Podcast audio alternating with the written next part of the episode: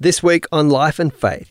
There are lots of stories, big stories, in the world today that are trying to outnarrate each other, which means that they're trying to explain the other stories as part of themselves.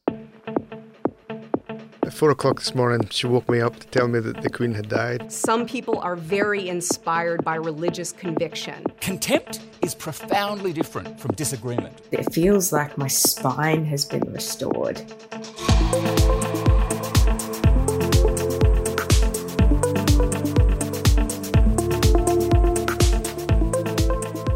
Welcome to Life and Faith from the Centre for Public Christianity. I'm Simon Smart. And I'm Natasha Moore, and today's episode is about everything reality, society, culture, God, and the ways that we try to understand it all.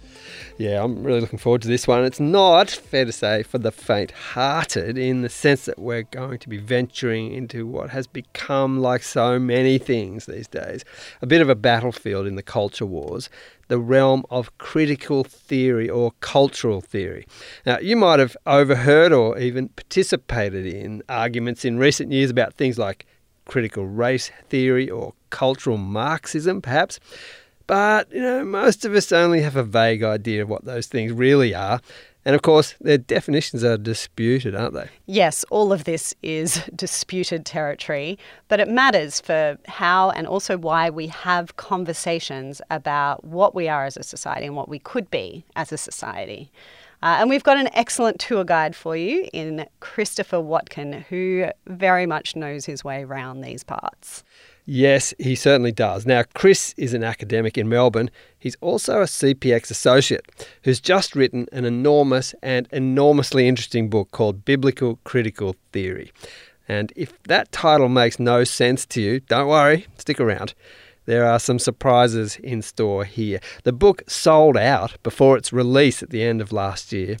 Natasha's read the whole thing. Yep. I've read parts of it and intend to keep going. And here is Chris to introduce himself and some of these big concepts. My name is Christopher Watkin, and it feels as though what I mainly do with my time is wrangle two small children who have a sort of pathological dislike of doing anything that they're told to do, um, who are also lovely. But when I'm not doing that, I am working at Monash University. Uh, I'm in the European languages program there, the French studies area.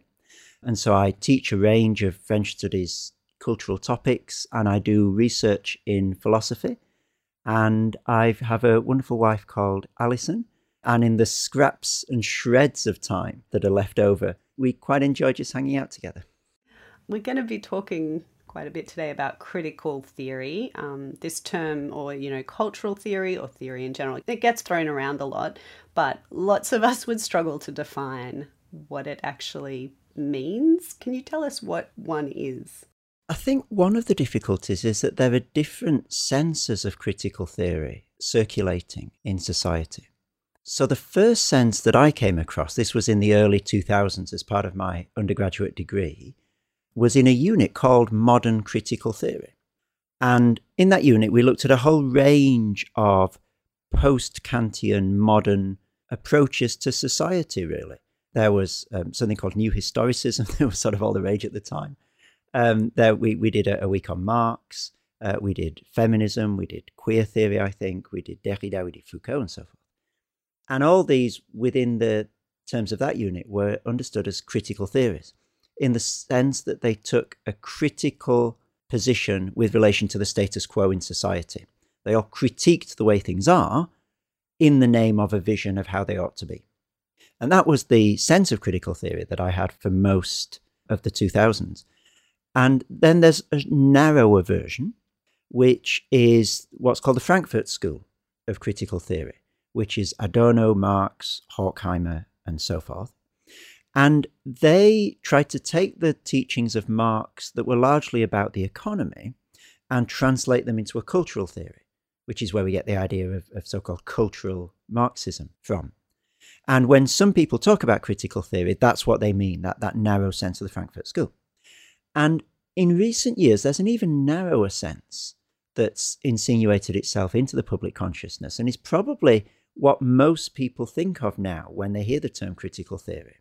which is movements like critical race theory, for example, that takes some of that Frankfurt School material and, and mix it with other influences in the work of people like Derek Bell and produce, again, a critical account of society. In other words, an account that says the way things are is not the way they should be.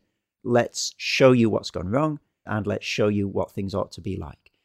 And I think it's confusing because the sense that I think we need to engage with critical theory in, first of all, to make sense of it, is the broad sense. Because if all we think of when we, we hear the term critical theory is something like critical race theory, then we tend to think of ourselves as some sort of SWAT team parachuting down into society to deal with one particular spot fire, you know, critical race theory or whatever it is, and then airlifting ourselves out at the end of it without realizing that there are lots of different ideas in culture that are connected with each other and that rely on each other and that sort of form an ecosystem. And in order to understand any particular part of it, you've got to see where it fits in the whole. And so I really want to make the case for, first of all, having this broader sense of what a critical theory of society is. And then within that context, looking at particular critical theories that might be prevalent today. That's very helpful because I, I feel like you never hear anyone kind of lay it out that clearly, and it's always just assumed that you know what it means. You argue that, therefore, critical theory is not some abstract academic elitist thing, that it's highly practical. Why is that? Because a critical theory shapes the way you live in the world and what you see in the world, I think, is the shortest answer. In the book, I try and talk about it in terms of three categories. So, all different sorts of critical theories that disagree with each other will all be doing three things. They'll be making certain things in the world viable, visible, and valuable. So, to make something viable means to make it possible to hold a particular position or to think in a particular way. And so, an example from critical theory would be Marx and revolution. You might look out at society and think the idea that there could be a society wide revolution in which the working class rise up is just ridiculous. That will never happen. And then you read a bunch of Marx and you begin to see, if, if you agree with his analysis, oh, I can understand how that might come about. That becomes viable for you, a piece of your mental furniture, if you like, something that you think is possible. Critical theories also make certain things visible. So, for a long time, in the Western tradition, the ways in which women were oppressed and mistreated in society sort of went below the radar. People weren't noticing it and choosing to ignore it all the time. At, at, least in part, it was because people simply weren't sensitive to it. It just passed unnoticed. And then the different feminist movements of the 20th century brought it from the background into the foreground and said, you have to notice this. You have to be sensitive to these injustices and inequities in society. And that was a making visible of something that, that was there all along. It's just that most people just didn't notice it. And thirdly, critical theories also make certain things valuable. If you read someone like Foucault or Marx, they're teaching you, they're catechizing you what to value, what to commend, what to desire in society. And they're also teaching you what to condemn as well. And on that level, all the different critical theories are, are moving in terms of those three categories. And significantly, I think, among everything that the Bible is doing, the Bible is also working in terms of those three categories. The Bible is making certain things in the world viable and visible and valuable for us, making things like trusting God's promises viable. That, that's just a stupid notion for most people who haven't read the Bible, haven't been brought up in a Christian context today. It's not that they choose not to obey God's promises, it's that there's no categories in which that would even be a remotely possible thing to do. And yet you read the Bible and you get to know the God who reveals himself in the Bible, and you begin to see that I can see what trusting this God's promises might look like in the life of someone like me. So that's making viable. Hmm. Making visible, you may have looked at many sunsets in your life, but it may never have struck you that the heavens declare the glory of God. And so you, you read that psalm, and now something that was there all along has become visible to you in the world. You look at the sunset and you think, God is glorious, God is wonderful. And I can see that in this beautiful thing uh, in the heavens. And the Bible also makes certain things valuable. I remember before I was a Christian, if you'd have come up to me and you'd have said, you know, you really ought to desire serving other people as one of your life goals, the selfish little teenager that I was would have just laughed at you and said that's a ridiculous thing to want to do. And yet, you read the Christ of the New Testament, who came not to be served, but to serve and to give his life as a ransom for many, and you see how often he upbraids his disciples for wanting to be the greatest and says, No, you should want to serve each other. And, you know, gradually as the, the Bible gets to work on you, you see service as something that's desirable, something that should be sought after in the world in a way you wouldn't have before. And it's in this sense then that I think the Bible functions in the same way that a critical theory functions, among everything else that the Bible is doing. Do your colleagues in your French studies department find it strange that you treat the Bible this way, so intellectually, and that you're so into it, and that you think that bringing that into contact with culture is a thing that should be done? I think there's a strangeness about it simply from the fact that it's not something that's often done. But I think the fact that it isn't often done is itself strange, or at least ought to be strange, because the whole tradition of cultural critique has, I think, fundamentally biblical roots. So if you think about ancient civilizations, what other ancient civilization, apart from the Hebrews, had at the heart of its polity an institution, the object of which primarily is to critique the rulers of that same country? I'm thinking of the Old Testament prophets. You wouldn't get your Babylonians sort of sanctioning and recording the words of people who were constantly trying to suggest that the Babylonian emperors were corrupt and so forth, which is what the biblical prophets spend a lot of their time doing. Hmm. And so there's a sense in which, right back in the Old Testament, there's a peculiarity to the openness to cultural critique in the Hebrew nation that's not to be taken for granted in all ancient nations. And then if you come into the sort of the last days period, you see that the tradition of cultural critique bubbling up and being formed and thought out within a Christian context.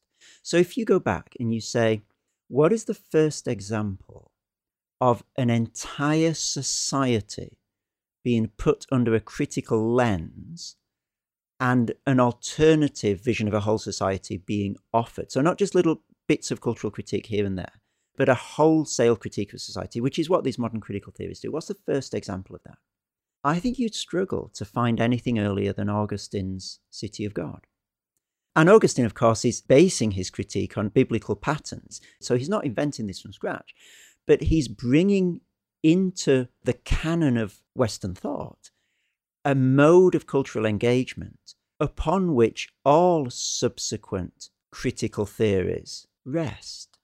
And I originally got this from an Augustine scholar called Charles Mathewes, who's got a brilliant series of lectures on the City of God in, in the Great Courses series. And he makes the point that for the longest time in, in the ancient world, societies were thought to be more or less permanent, sort of Egypt and so forth. They were eternal. Rome called itself the eternal city. And the idea, therefore, that a society can be fundamentally critiqued and an, a more appealing option offered was just not part of the mental furniture. There was just no category for understanding that. And then, of course, with the sack of Rome that Augustine is responding to. Um, and also, you know, with books like the Book of Daniel, which makes it very clear that God makes nations rise and fall, and none of them is, is eternal. There's the sense that cultures are liable to be critiqued holus bolus. You can take a critical stance to a culture as a whole, and Augustine shows us how to do that. And so all the modern critical theories, I think, are sinking their roots in this soil which is fundamentally and originally Augustinian. And so the idea of a biblical critical theory, to put things slightly provocatively, is the original critical theory. And everything else is copying that original Augustinian model, you know, which draws its sap from the Old Testament prophets and so forth. And so there should be nothing peculiar or odd about critiquing society and offering a better vision for society, I think, from a biblical point of view, and how odd it is that we should think it odd.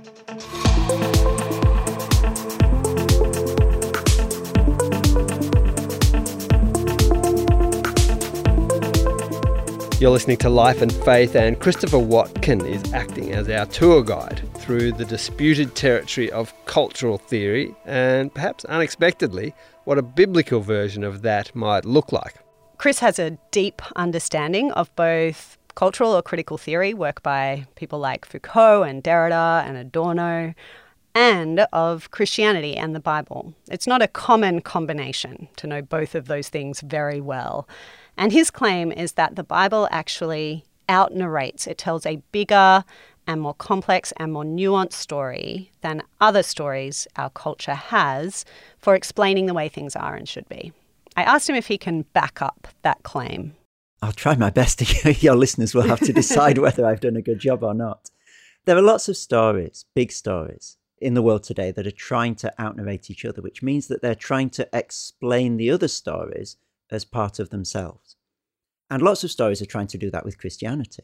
So there's a Freudian story in terms of which, you know, Christianity is displaced and repressed sort of relationship to the Father, and then you project that onto God, who's not really there, but he's a sort of father figure in the sky. And that story tries to out narrate the Bible, tries to explain what the Bible is doing within its own terms of reference. And for a very long time in our tradition, the Bible was the story in terms of which all of the stories found themselves. It was the big story that made sense of everything else. But Hans Frei explains in his book, I think it's called The Eclipse of Biblical Narrative, how the tables turned uh, around the 19th century and other stories began starting to explain the Bible in their own terms. And there's a trickiness to this because each story can explain the other in its own terms. So there is a Freudian account of Christian belief. And within the world of Freudianism, it makes sense. And so finding a criteria, criterion by which to judge these stories against each other is actually harder than it might seem because each of them brings its own rules. It's like that classic example of I don't like baseball because you can't score touchdowns. Well, mm-hmm. that's not what it's about. You have to judge it by its own rules. And you can't just condemn everything that doesn't play by your rules because then other people will do that to you and it's endlessly circular. And so I think there are several ways at this. I mean, we all have an experience of the world and of human beings and of the complexity of, of living as a human being in the world. And I think one thing you can do is try on the different stories and see which of them most fully accounts for the complexity of what it means to be a human being in the world, and which of them either tries to ignore or suppress or explain away parts of reality that are stubbornly there despite the attempt to explain them away. And I think that's one of the ways in which the Bible stands up very robustly against other attempts to make sense of life in the world. So, for example, the Bible has this really quite, I guess, in terms of secular ideologies, unique approach to reality, which is that it sees reality fundamentally in terms of a story. And what I mean by that is that there are certain ruptures, certain key turning points in the biblical narrative that change the quality of existence rather than just being a gradual change. So there's creation, where you start off with nothing and then there's something. There's the fall, where the warp and woof of human existence changes at that point. To live after the fall is not the same as to live before it. And then there's there's redemption and consummation, uh, where again there are qualitative changes in what it means to be human. And so that means that the Bible can account for nuances and complexities in human behavior, I think.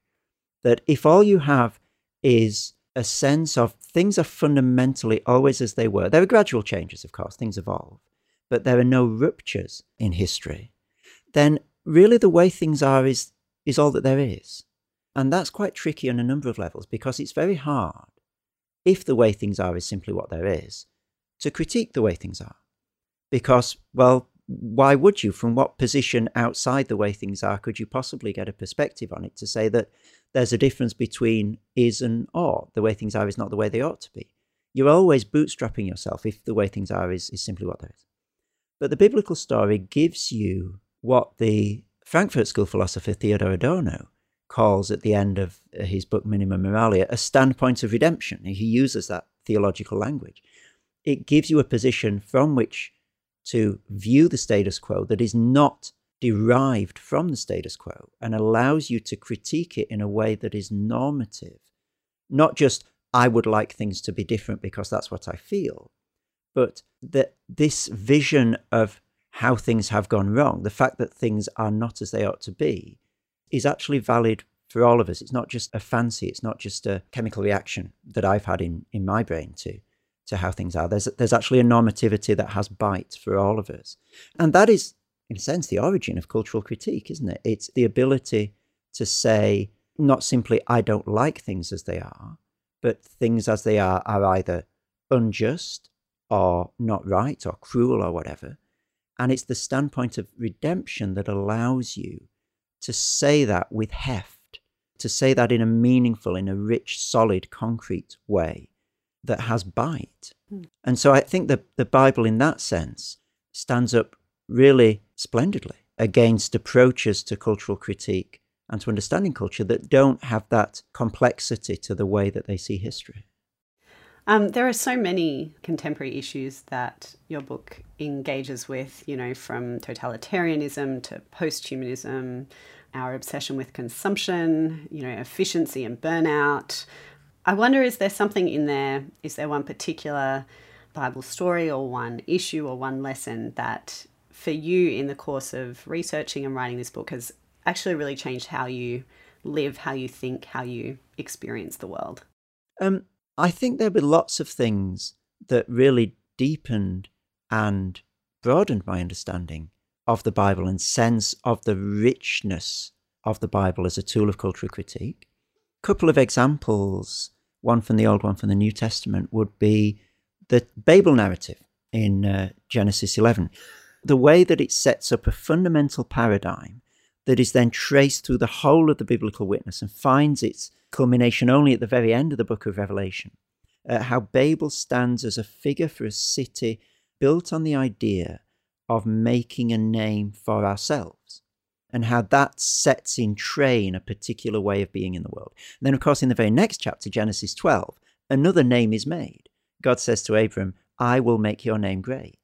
And so there's these two juxtaposed paradigms for greatness of name, if you like. There's the Babylonian project of we will make a name for ourselves. And there's the divine project of making a name in the first instance for Abraham, but then in that same passage, God says, All nations will be blessed through you. And a theologian like Richard Bauckham, for example, will tease this out in terms of two paradigms of globalization a globalization of domination and a globalization of blessing. And to see how those run throughout the whole Bible, I'd never noticed that in Babel before. I think it's an incredibly rich and incisive passage for cultural critique. And the second one that comes to mind is the book of Revelation, which I'd heard preached through at my church one or two times.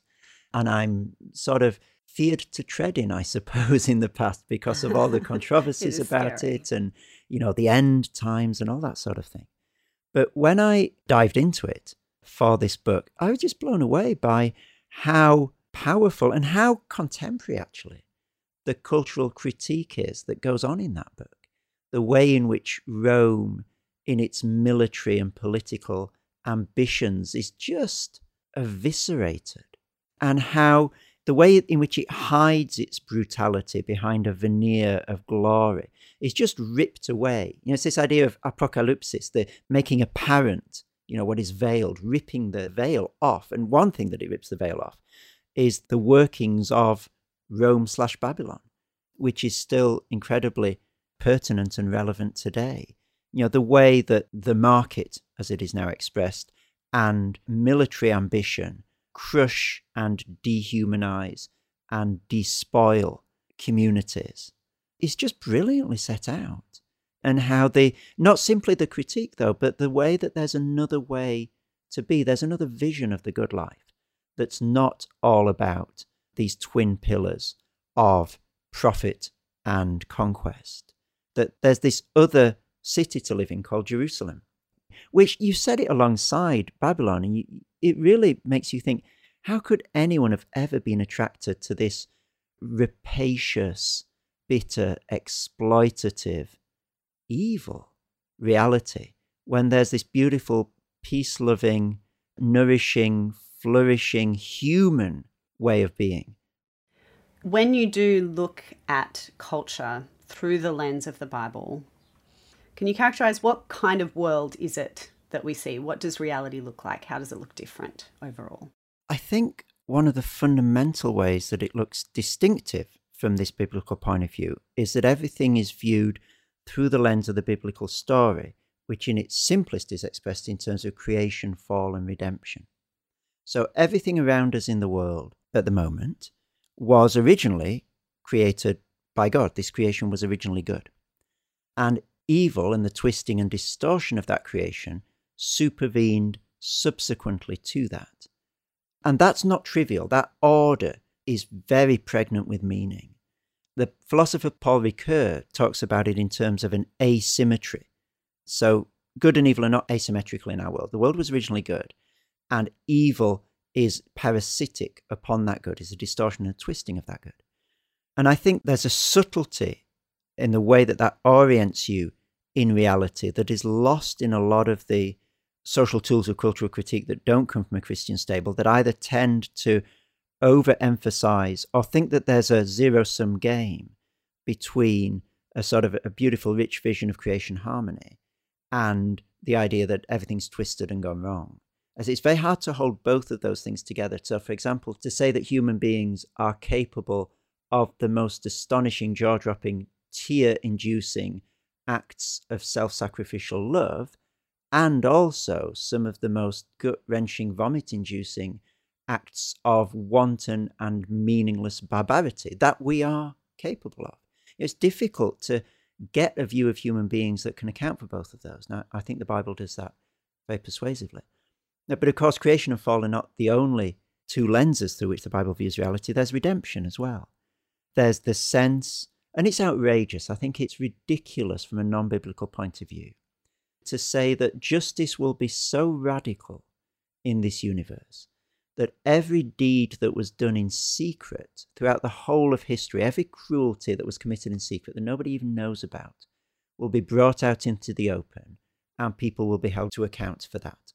In other words, there is justice even for the dead and even to the level of people's thoughts and intentions. Like nobody who desires justice outside that biblical frame is claiming that level of radical righting of wrongs. So it's a, an off the scale sense of the ambition of justice.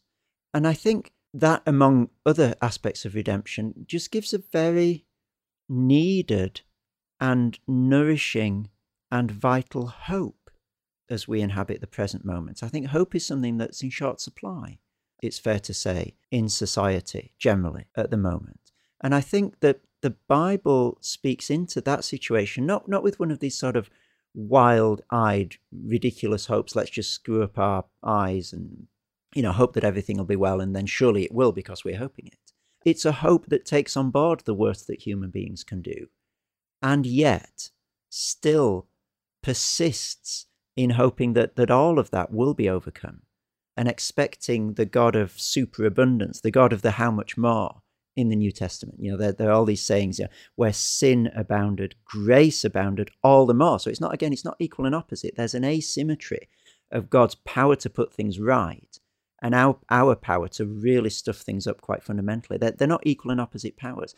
And so that there's a, a very deep existential hope, but a realistic hope, a hope with its eyes open, that I think the Bible gives you that's really precious in contemporary life.